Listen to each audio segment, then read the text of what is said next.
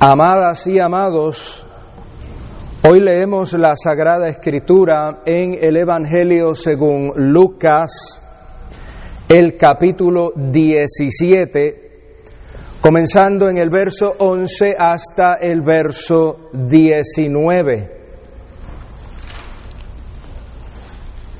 Leemos de la traducción de la Biblia Reina Valera Contemporánea. En nombre de Dios Padre, Dios Hijo y Dios Espíritu Santo. Amén. En su camino a Jerusalén, Jesús pasó entre Samaria y Galilea. Al entrar en una aldea, le salieron al encuentro diez leprosos, los cuales se quedaron a cierta distancia de él y levantando la voz le dijeron, Jesús, Maestro, ten compasión de nosotros. Cuando él los vio, les dijo, vayan y preséntense a los sacerdotes. Y sucedió que mientras ellos iban de camino, quedaron limpios. Entonces uno de ellos, al ver que había sido sanado, volvió alabando a Dios, voz en cuello, y rostro en tierra se arrojó a los pies de Jesús y le dio las gracias. Este hombre era samaritano. Jesús dijo, ¿no eran diez los que fueron limpiados? ¿Dónde están los otros nueve? No hubo quien volviera y alabara a Dios sino este extranjero.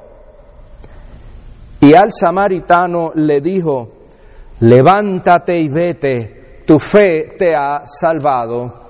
Palabra de Dios. Hoy entramos en contacto con una historia bíblica muy, pero que muy conocida en la tradición cristiana.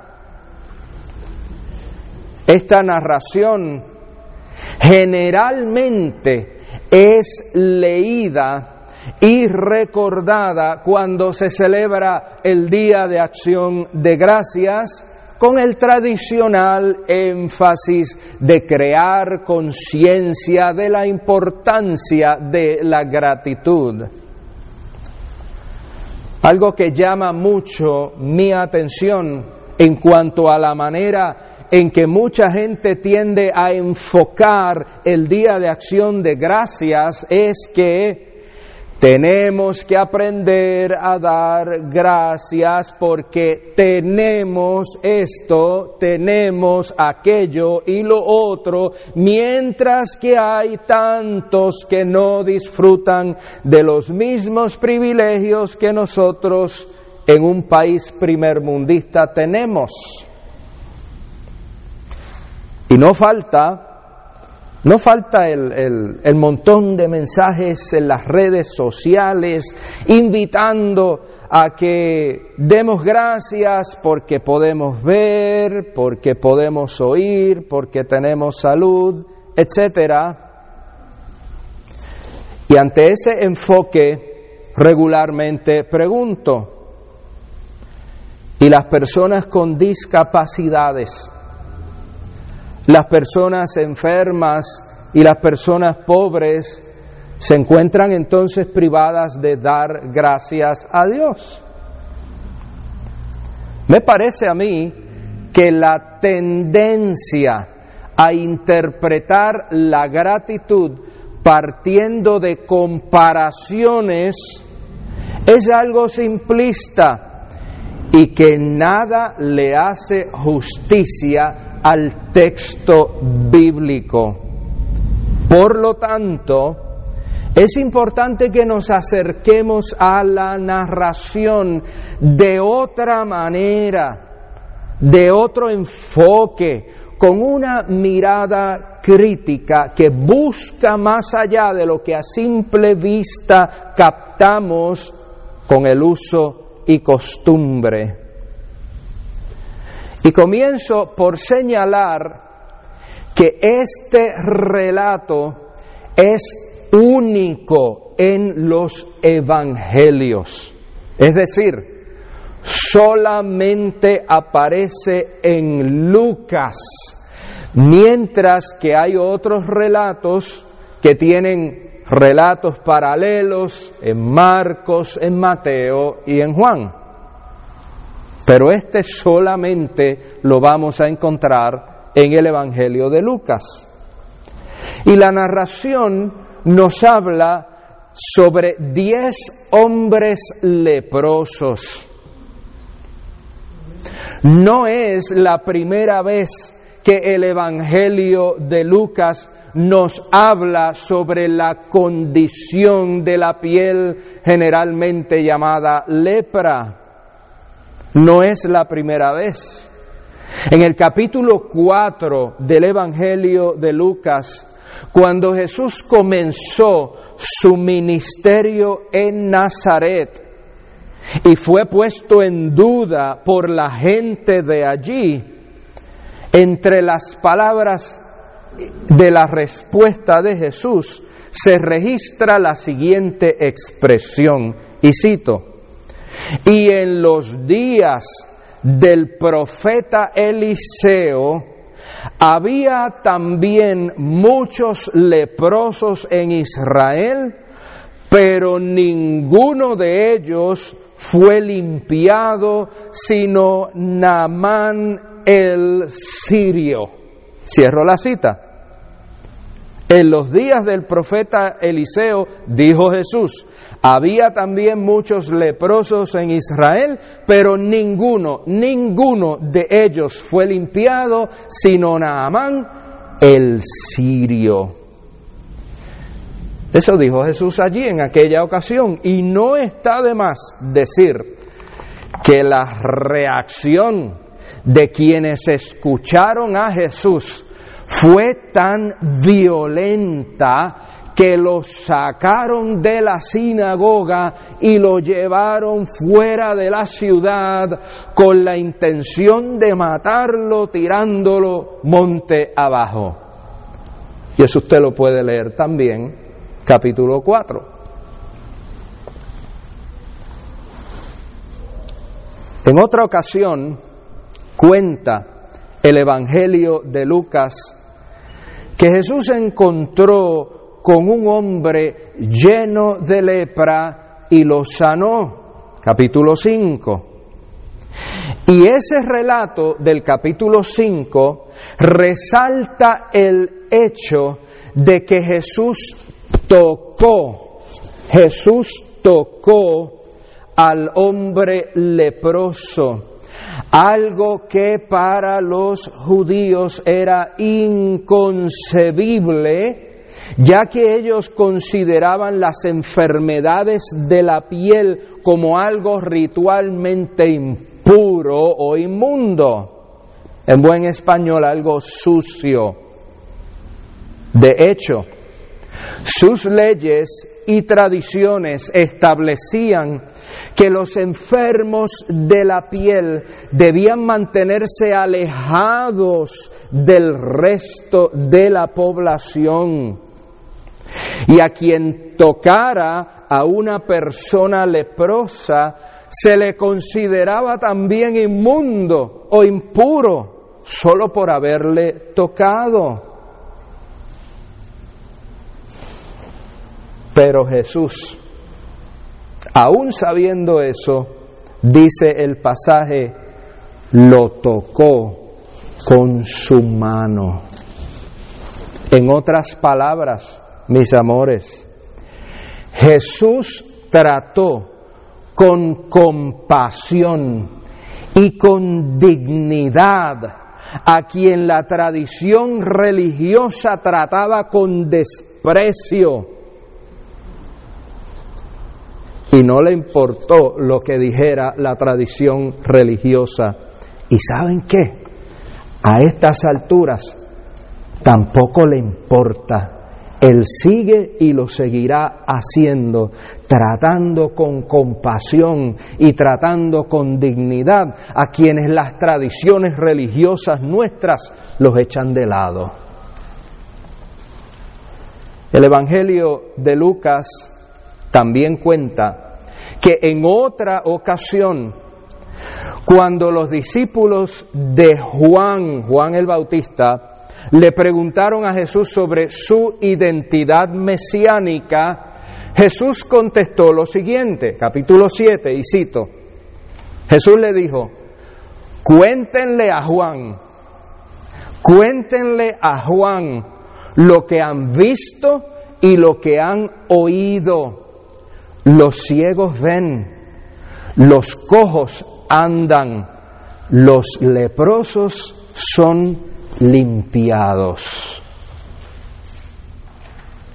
Capítulo 7, verso 22. Los leprosos son limpiados.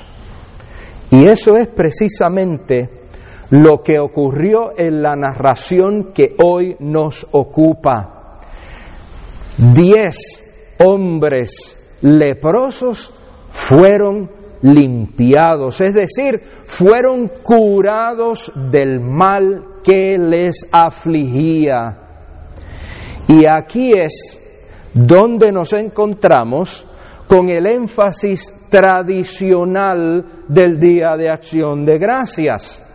A causa del ex leproso que regresó donde Jesús, entonces tildamos a los otros nueve como ingratos. Y ciertamente, mis hijas e hijos, el texto bíblico nos da pie para considerar el tema de la gratitud. Aunque todos los leprosos en aquel relato obedecieron lo que Jesús les mandó hacer, nueve de ellos entonces lucen mal en la narración por causa del que regresó a agradecer. No obstante, aquí hay algo más que un simple gesto de gratitud. Aquí encontramos una intensa y genuina expresión de adoración. Leíamos que el que regresó lo hizo alabando a Dios voz en cuello y rostro en tierra se arrojó a los pies de Jesús. No se trata de un simple, pues, gracias, que se diga de la boca para afuera con tal de cumplir con una norma social aceptable.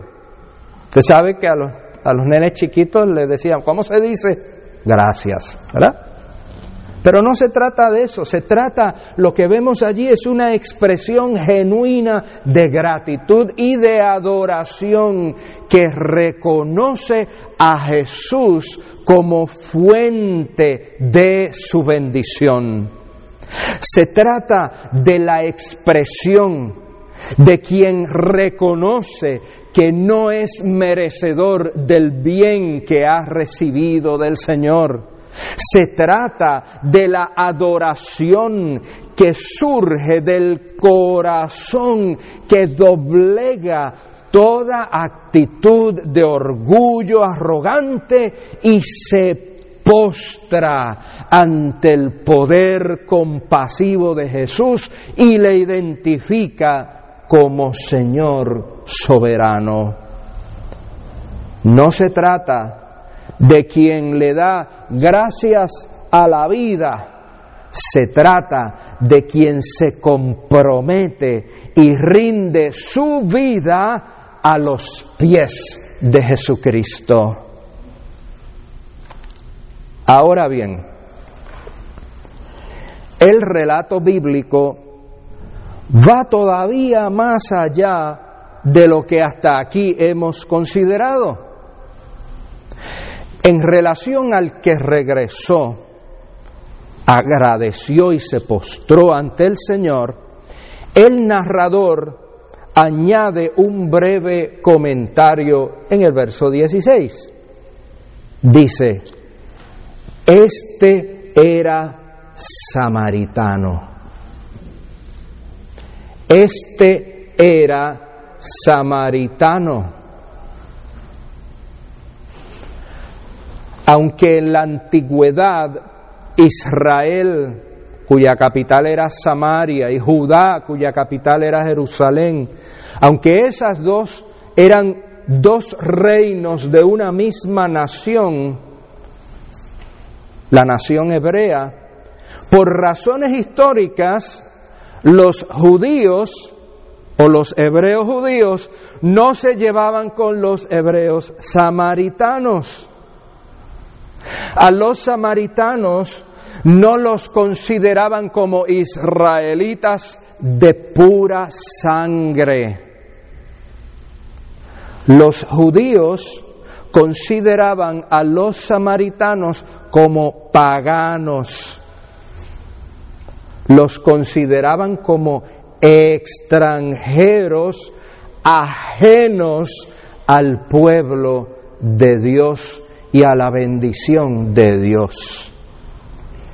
Y eso entonces desembocaba en rechazo y en prejuicio racial, rayando en enemistad y en desprecio y en ocasiones en violencia. Y allí, mi amada familia, mi gente, allí es donde encontramos la paradoja que el mismo Jesús puntualizó en su pregunta. No hubo quien volviera y alabara a Dios, sino este extranjero. No hubo quien volviera y alabara a Dios, sino este extranjero. Estas palabras ciertamente constituían un insulto para aquellos que se adjudicaban con exclusividad el título de pueblo escogido de Dios. Es lo mismo que decir que quienes no son parte de una iglesia muchas veces son capaces de, apreciar más el don y la gracia de Dios que aquellas y aquellos que se consideran a sí mismos como cristianos conversos. Mis amores, tengamos cuidado. Tengamos cuidado de creernos que porque llevamos tanto tiempo o tantos años o tantas décadas en la iglesia, Dios está en deuda con nosotros. Y se lo dice un presbiteriano de tercera generación. Tengamos cuidado, tengamos cuidado de dar por sentada la gracia de Dios como algo que nos ganamos o como algo que nos merecemos. Tengamos cuidado de mirar con menosprecio y mirar por encima del hombro a esas y esos a quienes despectivamente le ponemos la etiqueta de inconversos y otros adjetivos que no voy a mencionar aquí porque me avergüenza repetir lo que he escuchado a algunos cristianos decir por ahí. Tengamos cuidado, mis amores Tengamos cuidado de dormirnos en la autocomplacencia santurrona y olvidar que la vida presente y la vida eterna la debemos solamente, solamente al Señor que nos mira con misericordia y limpia la lepra de nuestras almas. Hermana y hermano querido, no podemos perder la pasión por el Señor Jesús. Óyelo bien. No podemos perder la pasión por el Señor Jesús. Lo voy a repetir. No podemos perder la pasión por el Señor Jesucristo.